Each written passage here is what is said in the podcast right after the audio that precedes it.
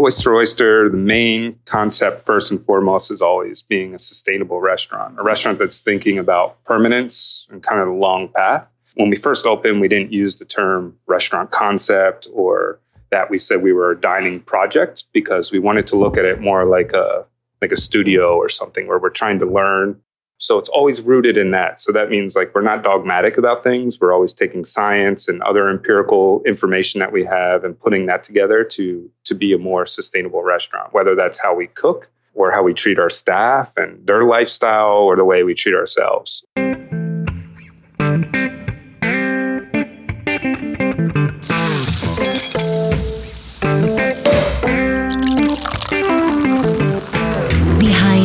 Amazing flavor is an amazing human who has perfected their craft. Welcome to Flavors Unknown, a series of inspirational conversations with renowned culinary leaders. Discover how their cultural identity shapes their creative process. With your host, Emmanuel. Welcome, flavor explorers, to another exciting episode of the Flavors Unknown podcast. I am your host, Emmanuel Roche. I have been in the food industry for more than 20 years, both in Europe and in the US. And every other week, I have genuine conversations with acclaimed chefs, pastry chefs, and mixologists from around the country. And today we have a truly exceptional guest joining us. We are thrilled to have the incredibly talented and innovative chef Rob Rubba, the force behind the acclaimed restaurant Oyster Oyster in Washington, D.C. Since the recording of this episode, Chef Rubba has been awarded the prestigious Outstanding Chef James Beard Award, and we couldn't be more proud. In today's episode, we'll dive deep into Chef Rubba's journey from his childhood in South Jersey to his experiences working under renowned chefs like Gordon Ramsay and Guy Savoy. We also discuss his time spent abroad, the opening of his first restaurant, Hazel, in 2016, and his recent transition to plant-based cooking and sustainable practices at Oyster Oyster.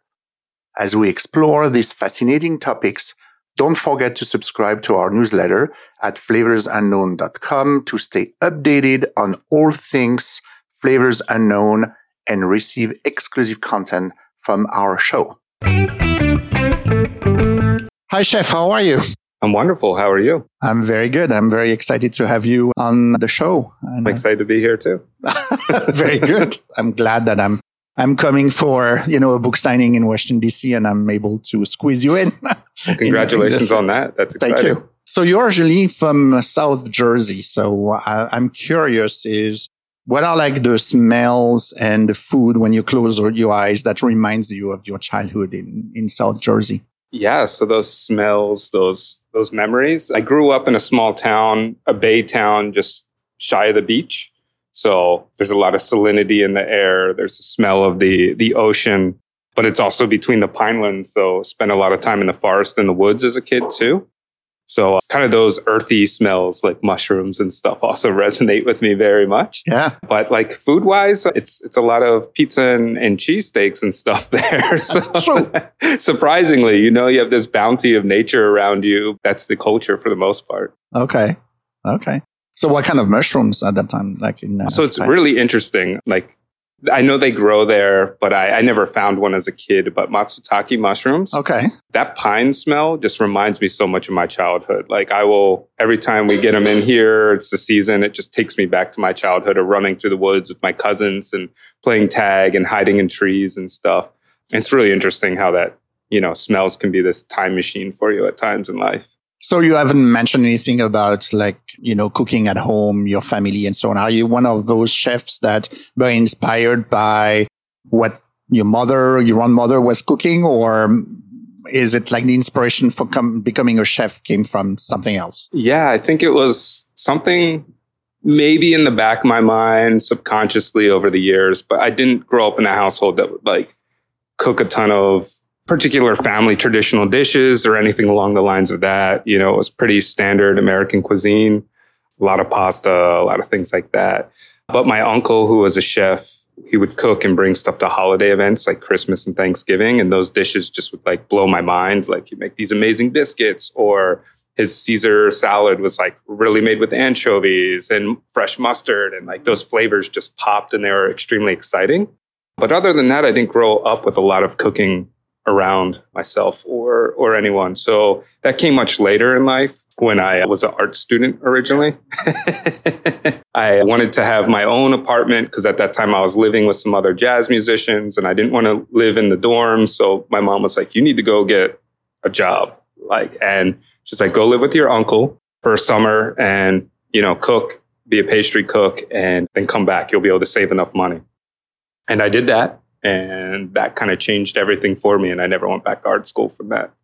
So that's when I started tasting different foods from outside of my comfort zone and kind of seeing the world of food, what it could be, and kind of seeing it as a profession. And it, it really kind of set me off in this catalyst of where I am today. So when you said that you were in art school, what kind of, you know, art? And then if there's any, do you see any influences, like a path of influence, you know, of that time into your style of cooking today or not? Yeah, definitely. That's evolved a lot, I think, just with maturity too. I originally went to school for graphic design, and I quickly found out I didn't like that. I was in Philadelphia at the time. I just skip class and go skateboarding and in Love Park and stuff. And I just really wasn't that focused. And I just wanted to paint. I really loved fine arts. So I left that school. I dropped out and I started building like my portfolio and just spending time painting and then I got a scholarship for University of Arts, and that's where I thought I was going to be a fine artist, right? I was going to just oil paint and do all these things and be a sculptor. I'm sure my parents were thrilled about that decision. I was just thinking about that. As a dad, I'm like, mm. I think that was maybe they they were in on it, you know, and they were like, "You're going to go up north for a summer and work." Was maybe they knew I wouldn't return. I don't know. maybe they invested this this new life for me. but so yeah, and then I started in pastry. I remember my first day. My uncle's like, "These are professionals. They have families. Like, you need to take this serious." And I think it was a good way to go in because there's a lot of craft and whim- whimsy with pastry, and it made sense. And at that time, they were they had this really amazing chocolate work guy that did like sugar work and chocolate sculptures, and I kind of wonder his wing, and it was you know it was pretty similar, right? Like, mm-hmm. oh, we're mm-hmm. molding with chocolate instead of clay right now and I, think that hooked me in a little bit more with the pastry element. And then kind of fast forward, like I used to, as a younger cook, I would get my notebook and I'd start sketching ideas, what these plates need to look like. so know, the influence on plating, probably. Yeah, exactly. Yeah, and then yeah. kind of like looking at ingredients like colors, right? Like, oh, this goes together with this, and these work in harmony, and started putting things together like that, and looking at those parallels at an early age of when I was cooking. So, how did you get from your uncle to working with Guy Savoy and uh, Gordon Ramsay? Yeah. So, my uncle has one of the most ridiculous cookbook collections I've ever seen. It's just like a library. It was blew my mind and I would pull these books down. You know, I'm still very green. I don't really know anything about the food world except for Emeril Lagasse on TV and stuff. And I'd pull these books down and I would my mind would just be blown. You know, he had the all Charlie Trotter's books, and he had Charlie Trotter's Meat and Game. And I pulled that down. I opened up to this duck dish, and I was like, "That's amazing! I want to do that. I need to do that." One out, I went to the local butcher. I was like, "I need a duck." He's like, "I only have a frozen one." I was like, "Give it to me." I bought this frozen duck. I go home. I have like a pizza box laid out on a table, not even a cutting board, and a big knife, and I'm ready to try to carve into a frozen duck. And my uncle came in and was like, What the hell are you doing?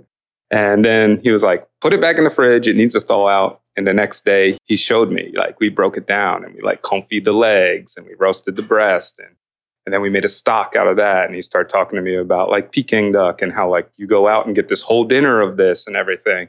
And like, I was like, wow, there's a lot to food. There's a lot of history to this. There's so many techniques. It's overwhelming like, yeah it's overwhelming yeah. yeah. and so i really dove into those books and was really excited. And i realized i wanted to do savory i didn't want to do pastry anymore. I wanted to do that. The time i was kind of working the pastry station at this steakhouse that was in the casino and i'd watch all the fire and the guys grilling and all this and i was like i want to do that right? So i had left and i went quickly to another school. That's my third school. I went to a a little culinary school at a community college.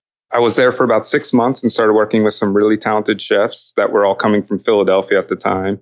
They would bring me in like the French Laundry and like Eric Ripert's book, and they would like talk about all this stuff. And after work, we'd have beers and they talk about, you know, oh, I was working the line and this happened and chef was yelling. And it just was like this magical world to me. And like, I don't even know if I liked the drinking part. I just wanted to be there for the stories, right? I wanted to be there for that adventure. And then I realized I was learning more with these guys than I was at school. So I dropped out of that school too. So that's three schools, three time dropout. Just want to tell everybody that you can make it too. Exactly. Yeah, you can still be like a James Beard Award nominee, even if you drop out of school. Yeah, it just, you know, it wasn't for me. I'm, I like experience. I like to be there, get my hands dirty. And I think I just learned better that way. So those, those chefs really helped push that, that mindset. So I was working at another restaurant and I remember opening the New York Times, and there was this whole article about how Gordon Ramsay was coming to New York City. And I saw the guy, there's it looked like there's 30 people in the kitchen. You know what I mean? They all had their white little toques on, their blue aprons, very uniform, driven. And it just looked amazing to me. And I was like, all right, I'm moving to New York. I need to do this like career change. I need to, at this point, I'd been involved maybe four or five years cooking with pastry and then savory. And I needed to I needed to push myself. I was like, I need to do this. So as cliched as is, I think it was just what people were normally paid by the week then was like $300. I took my last paycheck, a duffel bag of clothes. I got on a bus. I called a friend who happened to be working in New York too, slept on his couch, started staging around New York to get jobs. And I landed that job at the London with Gordon Ramsay. You did? As a wow. and I had no idea what I was getting into. I remember it was like the first kitchen had, you know, carpeted mats on the floor and they were vacuuming during service.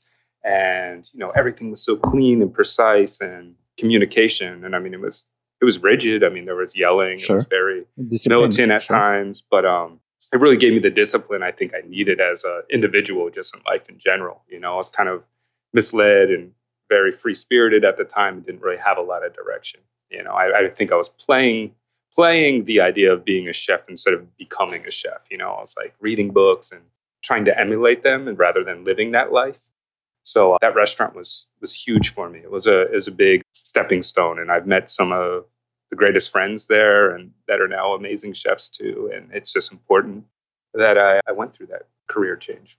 So, what did you learn there? Like like the discipline, because it seems that the phase before was almost emulated from like your artist's mindset that was liking like the creative aspect of being a chef. And then when you were working on London and Gordon Ramsay, it was about like the repetition and make sure like the consistency and, and delivering day after day. Correct? Like what yeah, it no, is to become exactly. a chef. I think prior to that, I was kind of working to the beat of my own drum. You know, I was the artist, right? And now I'm the apprentice under the artist and I'm trying to do things their way. And you realize the stakes are higher, that repetition of doing it over and over and over again, the yeah. consistency of it. And just kind of like at that level of precision too and, and taste, just food I've never cooked before as well. Mm-hmm, like, it's sure. just really exciting to work with such amazing quality ingredients too.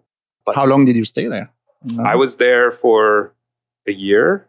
I would have stayed longer, but my girlfriend at the time, now my wife, was was moving, and I was madly in love, and I chose love over a job. Okay, I don't regret it for a day, but you, you choose a, your wife versus Gordon Ramsay. Okay, sorry, Gordon.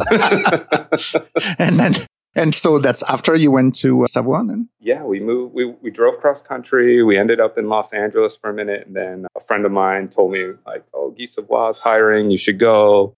Uh, I like when you say Guy Savoie, I like, and not Savoy. That's yeah. what I usually hear from a lot of, you know, American friends. yeah, I think I'd get in trouble if I pronounced it that way at yes. work, right? Especially when you work with, yeah, there. And I mean, that was, that was really fun. That was a cool experience. I mean, it was right around when the recession hit. So they had made cuts where normally that kitchen would have been maybe two or three commis per, per chef de partie. And the commis were gone. So you get hired as a chef de partie and like you really had to push because And it was have, in, I'm sorry to interrupt you, but it was in Los Angeles or it Las was Vegas. In, in Las yeah. Vegas. Yeah. yeah. yeah. Yeah, so we went to LA and then we got the call Yeah, about these it. Vegas jobs opening up and we went out there instead.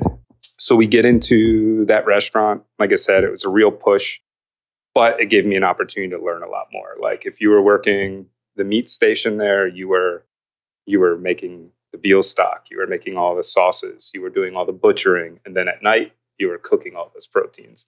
So you got to see the whole realm of things, which is really exciting. It was a tight knit team. At that time, I was trying to get three stars. The Michelin Guide was in Vegas at the time, and um, think Robuchon was the only one that had three stars. But in, in France, he's had three stars since the 80s. So I think he was like, "What's going on?" So he was coming a lot, and it was a really cool experience because normally with these restaurants, when chefs have multiple locations, they're not really there anymore, right? So to actually have him be there and his presence and his executive team from from Paris coming over as well and kind of working with us was really How was the really pressure amazing. though? Because if they were, the goal was to achieve, you know, the multiple stars for Michelin. So I'm guessing that has an impact on the day to day and what you, you guys had to deliver, correct? Yeah, I know I'm talking all romantic about it, but it was definitely stressful. Yeah. Uh, there's, you know, we were just talking before we started here. It's like I don't drink coffee anymore, but then I those were like seven, eight espresso days. You know, just pounding coffee, head down, just working hard, sweating all night, just pushing yourself, pushing your team around you, getting you know yelled at. Never really abusive. That kitchen wasn't in that type of yelling. It was more commanding than demanding. And I always appreciated that. But I mean, it was hard. I mean, there's definitely times where you would think you made the best sauce ever and you put it up for tasting, and chef's like, no, make it again. And you're like, I haven't, like 35 minutes, 40 minutes before service starts. Like it took me all day to do this. And you're just like scrambling to do it. And, you know, but it, it helps build your palate, you know, definitely. But the biggest thing I got from that was Guy Savoy, there was very humble ingredients that were like elevated and cooked very well to the fact that like Like what, for instance? Can you give an example? like on the you know we'd have a dish classic with like bordelaise, bone marrow, fillet, but then you would cook a piece of paleron with it, right? Which is like a relatively cheaper cut that you can braise, right? And you learn how to cook that very well. That was a side piece with like braised carrots, and that's something you could take with you if you just opened the restaurant with your wife or a small restaurant. You could cook that aspect of it and still be a successful chef. You don't need the fillet to make a great dish, right? you know, the vegetables were always really appreciated, cooked with a lot of cabbage and potatoes and things like that. Or you would do uh, a skate wing, but then you would stuff it with caviar or something like that. But you were learning how to cook those ingredients very well. Like I learned, you know, roasting all kinds of birds, but those techniques I could do with just a chicken, right? Like I didn't Mhm. need to use a pintade every time, right? Like I can use just a really so good it was chicken. both about like learning those like basic techniques that you can apply that are versatile that you can apply to something else but at the same time it would be maybe some simple techniques and so on but how to elevate a specific ingredient Exactly. correct Exactly that. The ingredient itself, you have to start with a great ingredient and good technique. Because you could buy a great in- ingredient, have bad technique, and it's not going to be good. Or you could buy a really lousy ingredient, have great technique, and it'll be pretty good, right? what was the main difference in style between Guy Savoy and, and Gordon Ramsay I would say a little, maybe a little less. It's hard to say, like less modern refinement. Like I think there was refinement to the plates, but I think at Gordon's it was still like little things on plates. You know, it was a little more modern, a little more in the time, and and Guy Savoy still felt like a little more. We were in the the '90s still a little bit, which was which was cool. You know, like it was more like the sauce's boss. You know, like a lot of sauce on the plate, where Gordon's was more precious, I guess. Like Okay. equally very high end restaurants. Just one was a little more precious than the other. I think. yeah and the other one was still influenced by the like the traditional french I would say, Exactly. ways of cooking so wow Did you go and adventure outside of the US after that? Then when you went into, you know, Japan, France, Spain, and so on? That was Yeah, I worked a little bit more around the country. I worked in Chicago for a bit. And then when I went back to New York, I kind of didn't really know what I wanted to do. And I started doing some like consulting things, which led to me going to Japan for a bit with them because they were opening this Japanese restaurant. And that really changed things for me a lot because I, I always enjoyed Japanese cuisine, but mm-hmm. I think experiencing it here, than experiencing it like we spent a couple weeks in Tokyo and then time in Kyoto and just eating like full kaiseki meals and and going to the markets and just Sure. seeing Street food. extremely seasonal food too. Like I mean, really seeing it celebrated with simplicity was was something that I think now is driving what I do. I don't think our food is is Japanese, but focusing on that seasonality and like really embracing an ingredient and and letting it showcase throughout the menu.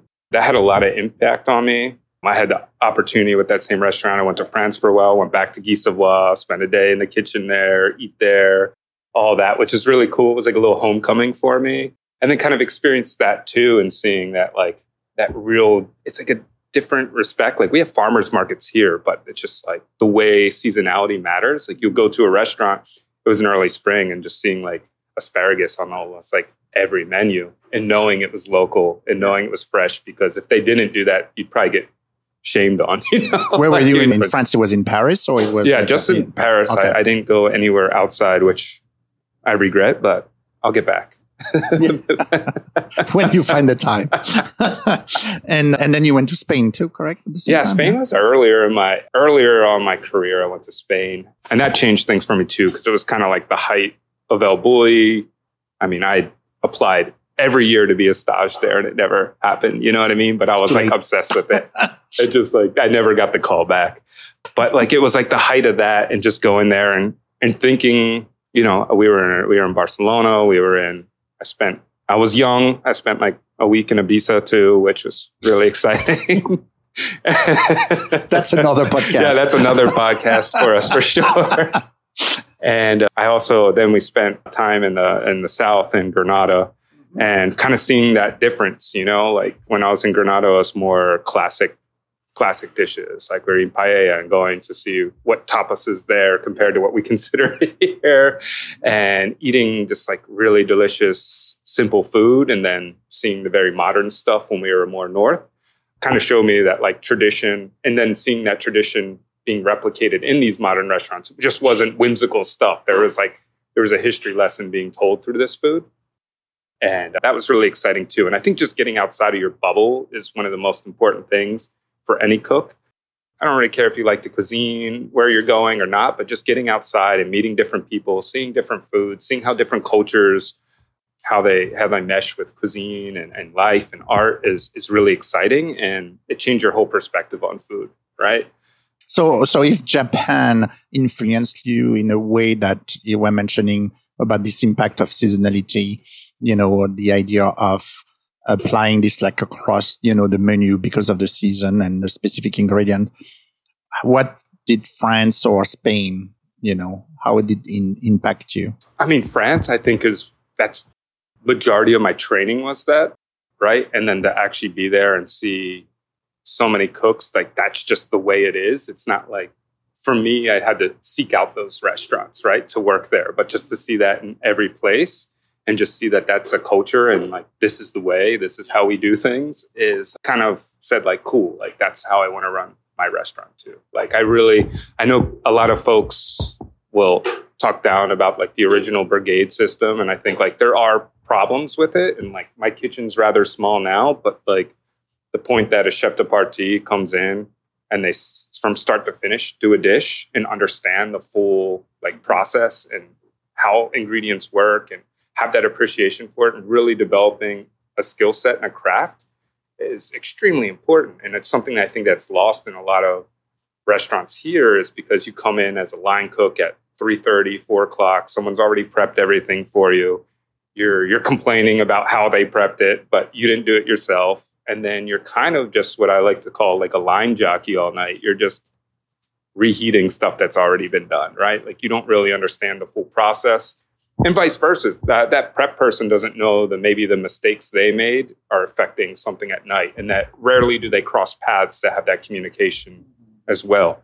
So i think that really developing cooks is important and it's something i try to instill into everybody here. I was like you're going to learn how to actually cook right? Like start to finish. You we're going to work with carrots for this season and you're going to learn everything you can do with a carrot you're going to learn how to peel it correctly how to roast it correctly how to tell the sugar content mm-hmm.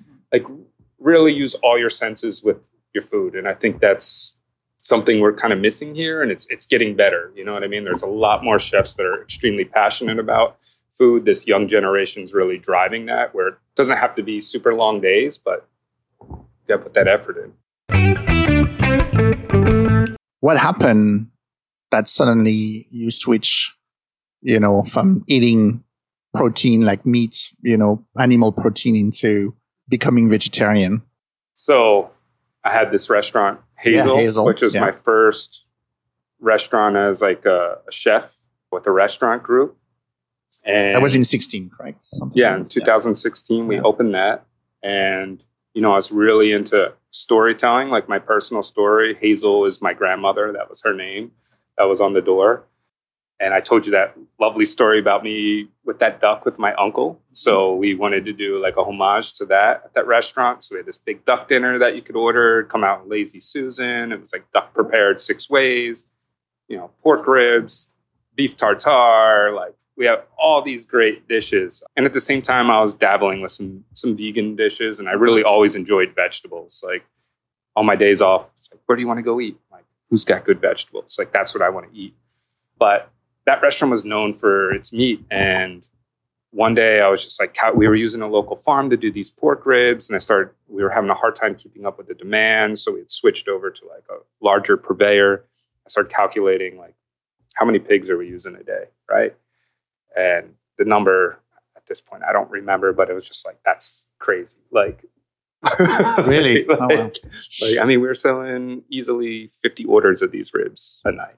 Was like, that's not sustainable. Like, I mean, if I was doing perhaps a whole hog restaurant or something like that, Sure. that's a different story. Where you know maybe we only have four orders of this Got it. tonight. Yeah, yeah. And You know you, I you mean? didn't have like a ch- charcuterie program or whatever, No. butchery. So Exactly. you were not bringing like the whole animal or half of the animal. besides So, the yeah. duck no and just start then to look deeper into all the ingredients like where are we sourcing our vinegar from like what other waste is here and it was kind of like this existential moment for me where i felt i don't know a bit lost as a chef i was a little concerned about like where our industry was headed in terms of waste our carbon footprint the sustainability of restaurant just not within the food but our own bodies and mentality as chefs you know where it's a hard business and we're not really given any direction of what we're supposed to do when we hit a certain age and we physically can't be in the restaurant every day anymore.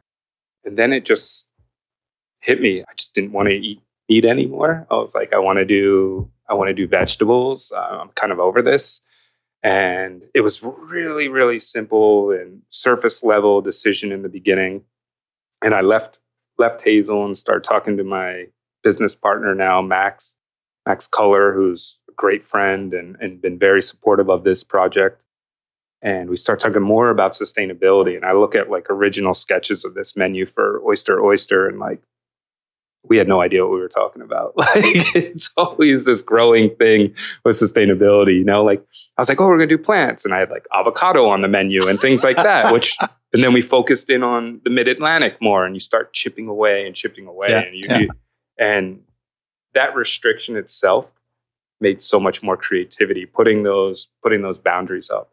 So now it's been since 2018, 2017. I turned vegetarian. 2018, I left Hazel, which was weird, a weird time to be in a restaurant that's known for its meat and like you're not eating it, but you still have this responsibility to taste things and then spit them out. And, you know, this team's like, what's going on with this guy? But then we, Plus, we it was the concept and the name of your, your Yeah. mother and everything. So the restaurant closed, you know, and after when? No, they they continued, and Okay. I, I think they did really well. They hired another chef Okay. who took it in a, another direction, which I think is important, and I think it was really cool. And then the pandemic hit, and you know, and that's kind of like where we were too. You know, we did the build out, we're getting ready. It's 2020. We're about two weeks away from getting all of our final permits and everything, and For Oyster Oyster. for Oyster Yeah. Oyster. Yeah. Yeah. So we're we're here at Oyster Oyster. It's 2020. We're we're getting ready to open, and uh, the news is it's, it's breaking out everywhere. And the mayor puts the halt on all indoor dining, and we're, we're like, what do we do? What do we do? We don't have our name out there yet. We've we've never we've never opened our doors. We're in this really weird situation. We thought maybe it's going to blow over in a week, you know? maybe it's like, you know, we've heard like Sure. Ebola's coming. Yeah. And then like Mhm. a month later, it, Yeah. it doesn't happen, right? And nope, this happened. we all Yeah. know it happened. So we, we had to shift and pivot and try to stick to our ethos and do a bunch of crazy things I never thought I'd do food wise out of this restaurant. But yeah, we, we were like a bagel pop up for a minute. We did pizzas. We did mushroom cheesesteaks. Was really hard because we're a restaurant that's built around sustainability. And we like, okay, well, we only can use compostable packaging, can't use any plastic. So we're kind of limited what we can put in there because those And containers. At the beginning, there was not all the solutions that exist today. You know, so So that was stressful alone, just like sourcing these things because I wanted to be true to that. And it wasn't just about making dollars at that Sure. point, right? And then fortunately, we were able to open indoors on June 15th of Mhm. 2021. And then kind of the rest is history with that. we are in oysters, oysters, you know, today. And can you describe a little bit the the concept of like the restaurants and you know the style of cooking that are doing here? Yeah. So with Oyster Oyster, the main concept, first and foremost, is always being a sustainable restaurant, a restaurant that's thinking about permanence and kind of the long path. And when we first opened, we didn't use the term restaurant concept or that we said we were a dining project because we wanted to look at it more like a like a studio or something where we're trying to learn learn more information for the grand the grand scheme of things, the final piece.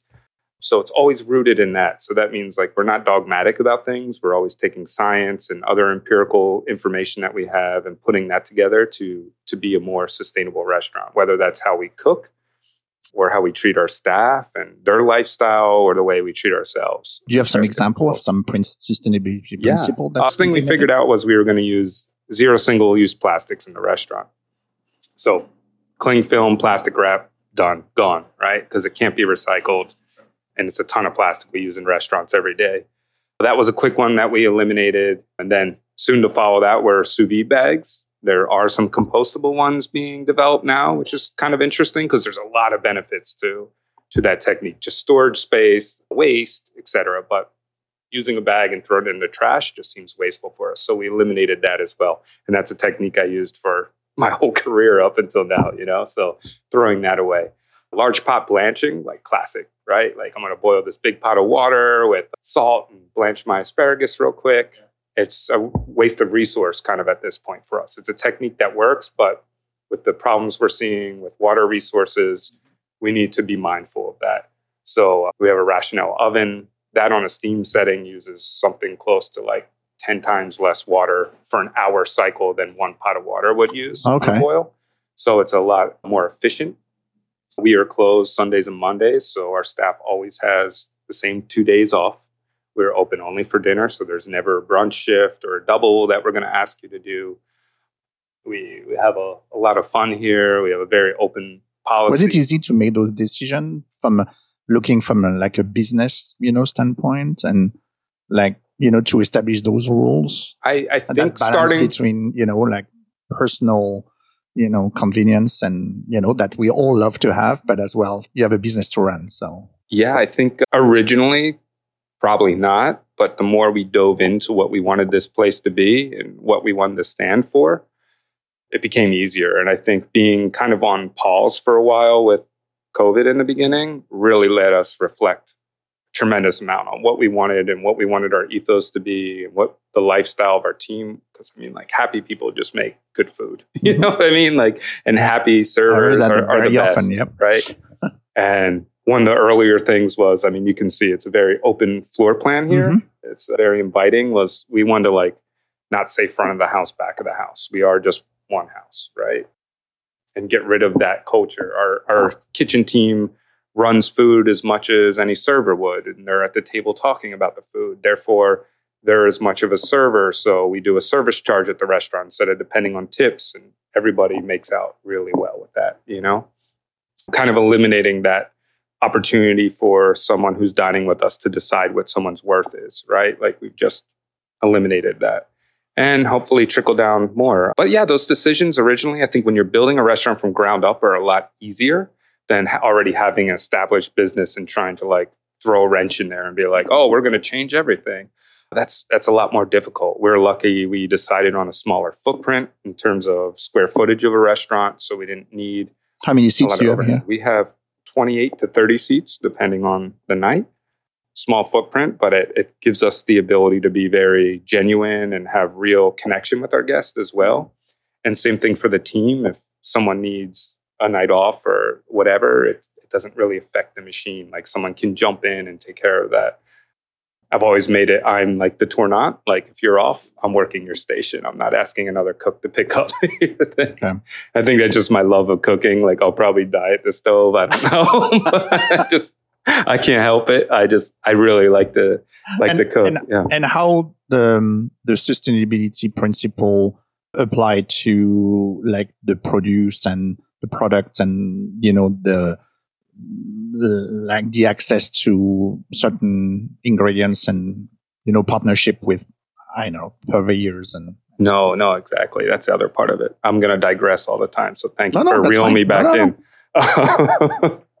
yeah. So, I mean, another big aspect of that is working with local foods. So that's local farms, local purveyors. And when I say like local purveyors, I really mean local, not just a, you know, when we serve a beer that's local, it's being made from local grain and local hops, right? Like you could own a brewery across the street and buy grain from wherever and you get coined a local brewery, right? So what does local even mean?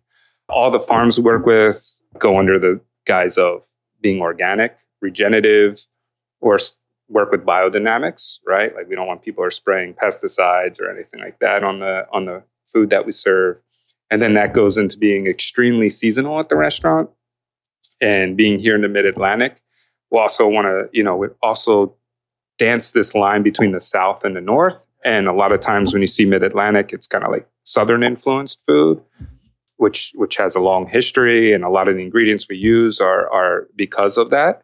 But we wanted to kind of redefine that. And we also want to talk about like indigenous foods and ingredients that weren't tapped because of people coming here and kind of being like, get the hell out of here. You know, I mean, like there's a lot of damage to our local food system by not at, like coming in and kind of washing away indigenous people.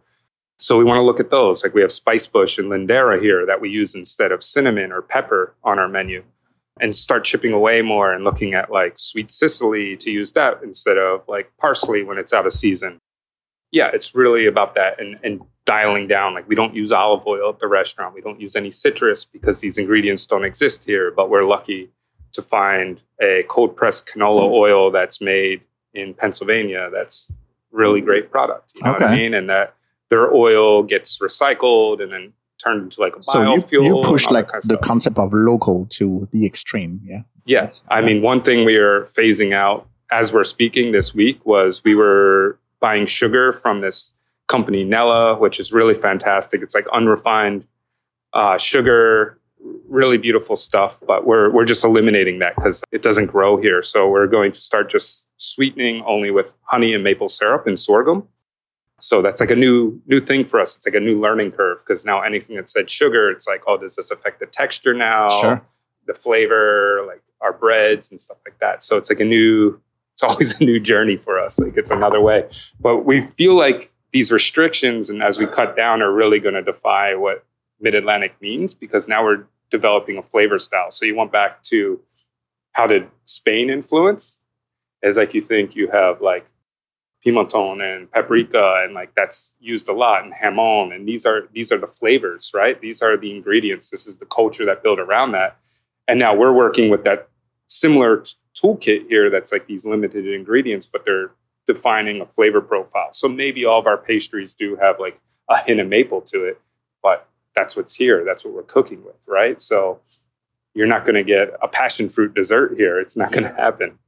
But to roll back on that, there is a passion fruit that grows here in Virginia. It's not as good as the tropical one, but it does grow here. So, so again, it's good. It seems that it goes back as well to your passion about storytelling, correct? Because it's it's part of that concept of sustainability, but there is as well a great story that you can tell, you know, the customers here as well as like media. Uh, I'm guessing, and there's a great connection with what you know people are expecting nowadays when it comes to you know the culinary world. Yeah, definitely. What does that even that mean to to our guests when we talk about sustainability? One thing we always put in place was we were not going to um, hit people over the head with that, and we have to tell the story through the food rather than standing there at the table telling them like how do we weave in that story? Sure. Because they they are here to have a good time yeah it's still know, escapism and, and right? They're here yeah. to have a good time but like can we do it that way? So is it ways like we have a dish right now that happens to have potatoes in it and we've taken the skins roasted those and made a sauce out of it so when we're saucing at the table table side with this roasted potato skin we say like you know we like to have that zero food waste mentality here in the kitchen and we've made this lovely sauce out of it just little nuggets of information without hitting anyone over the head. And hopefully it's more of a cerebral thing, like they leave and they're like, wow, we just had an amazing meal of just plants, mm-hmm, mm-hmm. mushrooms, mm-hmm. maybe an oyster, yeah. depending if you want one or not. And then it helps push the narrative further. Like the next time they go to the restaurant and they're looking at a list of appetizers, maybe they pick the veggie one instead of going with the crudo or something, you know? And and that's all it is those little steps of progress. And we hope we just instill that in our, our guests to think a little bit differently about food when they leave here. Think about the seasons more. Maybe they now they're like i never knew i could cook celery root like that. And they go to the farmers market and they see this little white orb sitting there on the table and they're like all right that's tasty we're going to cook that this week and they diversify their their vegetable knowledge that's one thing about the restaurant too. We don't we don't deliver a menu in the beginning of the meal. We give that to the guests at the end of the meal because I feel guests have already these preconceived ideas of what vegetables are. They're overboiled asparagus or squishy mushrooms, and if they see it, they're they're going to be like, actually, I don't eat this or I don't eat that. And we we're not trying to force you to eat it, but we want you to have an open mind. And if you don't know what's coming, you can't build up that anxiety about an ingredient. So we surprise a lot of guests, and at the end of the meal, they'll come up to the, the counter and be like, "Oh wow, I didn't know I loved carrots that much," or "or I thought I hated mushrooms." We hear that so much, and I, I feel like that's a real win for us. You know, and I think that's a great point that you are mentioning because, like people, generally speaking, where they think about it's all going to be vegan or veg, you know, vegetarian, you know, it's not going to be exciting from a like a flavor standpoint. So how do you approach like the cooking on, you know, vegetables and in order to, you know, which techniques are you applying in order to, to bring, you know, flavors forward? It is tricky, right? I, I feel like a lot of, a lot of guests, a lot of folks think, it's going to be salads, right? Or yeah, it's going to be a block of tofu or, yeah, or something yeah. like that. You know, the fat coming from the meat, you know, contributes as well to the overall, exactly. you know, taste and you know, so. And that ties back into us cooking what we're saying local food, right? Like you could go to India and have the most amazing vegetarian food you want. You can go to to Vietnam and eat delicious vegetarian food as well, right? Like that's instilled in their culture, but here from kind of like a western perspective, it's there isn't much, right? And for the longest time, I battled with wanting to be a vegetarian, but I always knew I'd be stuck on garde manger. I would never get to be a meat cook or something if I became a vegetarian earlier. And I think those experiences I'd never regret because they really do apply to how we're cooking now. Like all the different techniques I've learned from roasting various game birds and meat and stuff really do apply because you develop how you, you learn how to develop layers of flavor, right? So, you know, we don't sometimes you get a carrot on your plate here and it's been cooked like four different preparations before it hits you. You know what I mean? And really concentrating things. But texture is something that isn't really thought about. Like you think, oh, I'll use a carrot as an example because it's something everyone's eaten at least, and it's not that strange as it gets roasted as its whole form, right? Mm-hmm. But for us, it's maybe we shape it really thin, then tie it back together and then roast it. And then you have a really soft exterior and still kind of a crunchy center, or vice versa. The center can be really soft and the outside can still have some crunch. And I think those are the interesting aspects of eating are textures as well as flavor. And that's something we really try to try to figure out. So sometimes we're how we do things is very different. Like we do an eggplant schnitzel, eggplant cutlet on the menu in the summertime. And that's cooked and pressed and glazed and grilled before it's even breaded and fried. So, but you end up with this super creamy, smoky texture in the middle of the eggplant. You dig into it, you get the crunchy exterior. So how do I do that at home? Can I do that at yeah, home? you can do it Yeah, at home. right? I just I just did it. I made eggplant parmesan for my kids two days ago with the same Okay. technique, and they love it. So how do it? Can you? Yeah, so we would do is we we remove the skin, we cut it long ways, we put it in an oven. We have a combination oven here, so we do like 50-50 steam and heat, so it's kind of like slowly cooking it. But at home, you can put a little water in your in your sheet tray and kind of let it steam and roast at the same time, like a very shallow braise, if you will. After that, take it out. When you when you touch the eggplant, it'll still look white or gray, but when you touch it, it'll look like it's bruising because it's absorbed enough liquid now and it'll kind of leave these dark marks. You know you're in a good place. Then you want to press it in the fridge. You can use two trays or whatever, let it get pressed. And then we like to brush it with like a nice savory glaze made from like koji and like some maple syrup. And then we'll grill it on our grill, let it chill again. And then pretty much standard breading procedure is what we do after that. And then pan fry, and it's delicious. Absolutely. I know what I'm going to do this summer. Chef, I'm, you know, I'm looking at the time. We have been talking like for, you know, 45 minutes already. And it's very interesting, but I'm, I'm going to, you know, before we finish, switch to rapid fire questions. So you and I are going into a tasting tour in Washington, DC. So what are like the five spots that you are going to bring me to outside of Oyster of Stir? We're just going to eat here five times. No, no. Real quick, we'll go to Albi. Uh-huh. We'll, we'll hit up Lutece. We'll get some oysters at Old Ebbitt Grill. I'm going to take you a little bit out of the city real quick to Del Ray. and We're going to get pizza at Stracci Pizza. And it's another great place. They're all great, right, everybody? We're going to get some more pastries from Seylou. From Seylou. Okay. Yeah. Okay. Yes.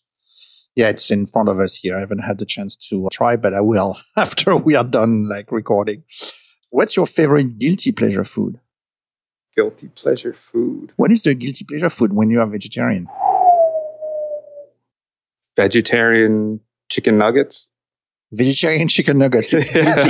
it's guilty. Really? No, it's, it's all processed food still. I don't know. Yeah, it's that or like a lot of French fries, I guess. Oh, okay. A lot of French fries. Okay. But not with tallow then. No, no. You have to be mindful of what you're doing. Or it could be vegan ice cream, I guess. Yeah. Oh, yeah. I'll eat a whole pint of that. Which you are one? right. Which, Vegan which ice cream? flavor- Yeah, but which flavor now? Oh, man. tell me which Oh. one that you are. Van Leeuwen makes like Yeah. this mint chocolate chip, and I'll Okay. just eat a whole thing of that. So good. Okay, very good. Three cookbooks that inspired you the most in your career? I mean, the French Laundry. Yeah, Yeah, the that. French So, Laundry was yeah, like- that- that's your generation. That's my generation. Yes, that's it's your just generation, you've yeah. never seen anything like that Yeah. before.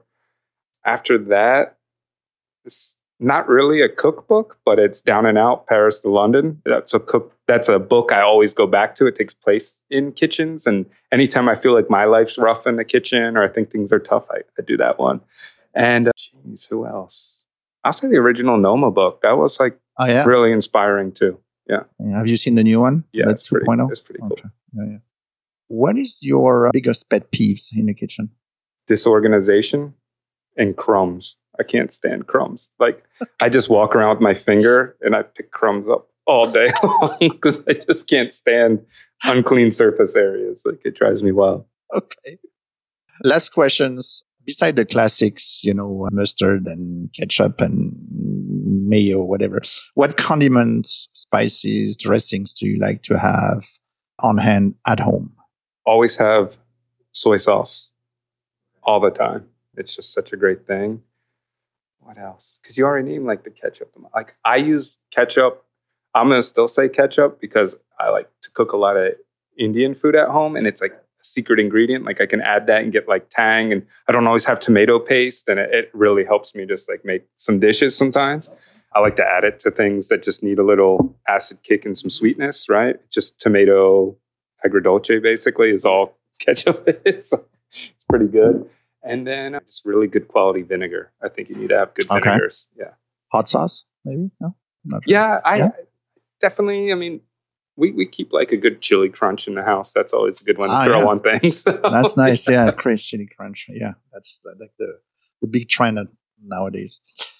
Chef, thank you very much, and again, congratulations for your nomination of you know the James Beard for 2023. So semi-finalists. Let's keep our Yeah, finger Our crossed. fingers crossed. Yes, exactly. And congratulations to you on the book. Oh, thank you. Yeah. Yes, I appreciate it. And that wraps up another enlightening episode of the Flavors Unknown podcast. A huge thank you to our distinguished guest, Chef Rob Rubba of Oyster Oyster in Washington, D.C., for sharing his insights, experiences, and passion for sustainable plant based cooking. We are sure you've been inspired by his dedication to creating innovative, delicious dishes that are not only good for our taste buds, but also good for the environment. As we say goodbye, don't forget to visit flavorsunknown.com to subscribe to our newsletter for updates and more from the world of Flavors Unknown. And of course, if you're ever in the area, be sure to pay a visit at Oyster Oyster in Washington, D.C. to experience the award-winning culinary magic of Chef Rubba's firsthand. Until next time, Flavor Explorer, keep discovering new tastes and expanding your culinary horizon. And until then, keep in mind that the people who likes to eat are always the best people. Thanks for listening to Flavors Unknown. If you've enjoyed this episode, give us a follow on Instagram at Flavors Unknown and visit us at flavorsunknown.com. Don't forget to leave us a five star rating and a review on Apple Podcasts.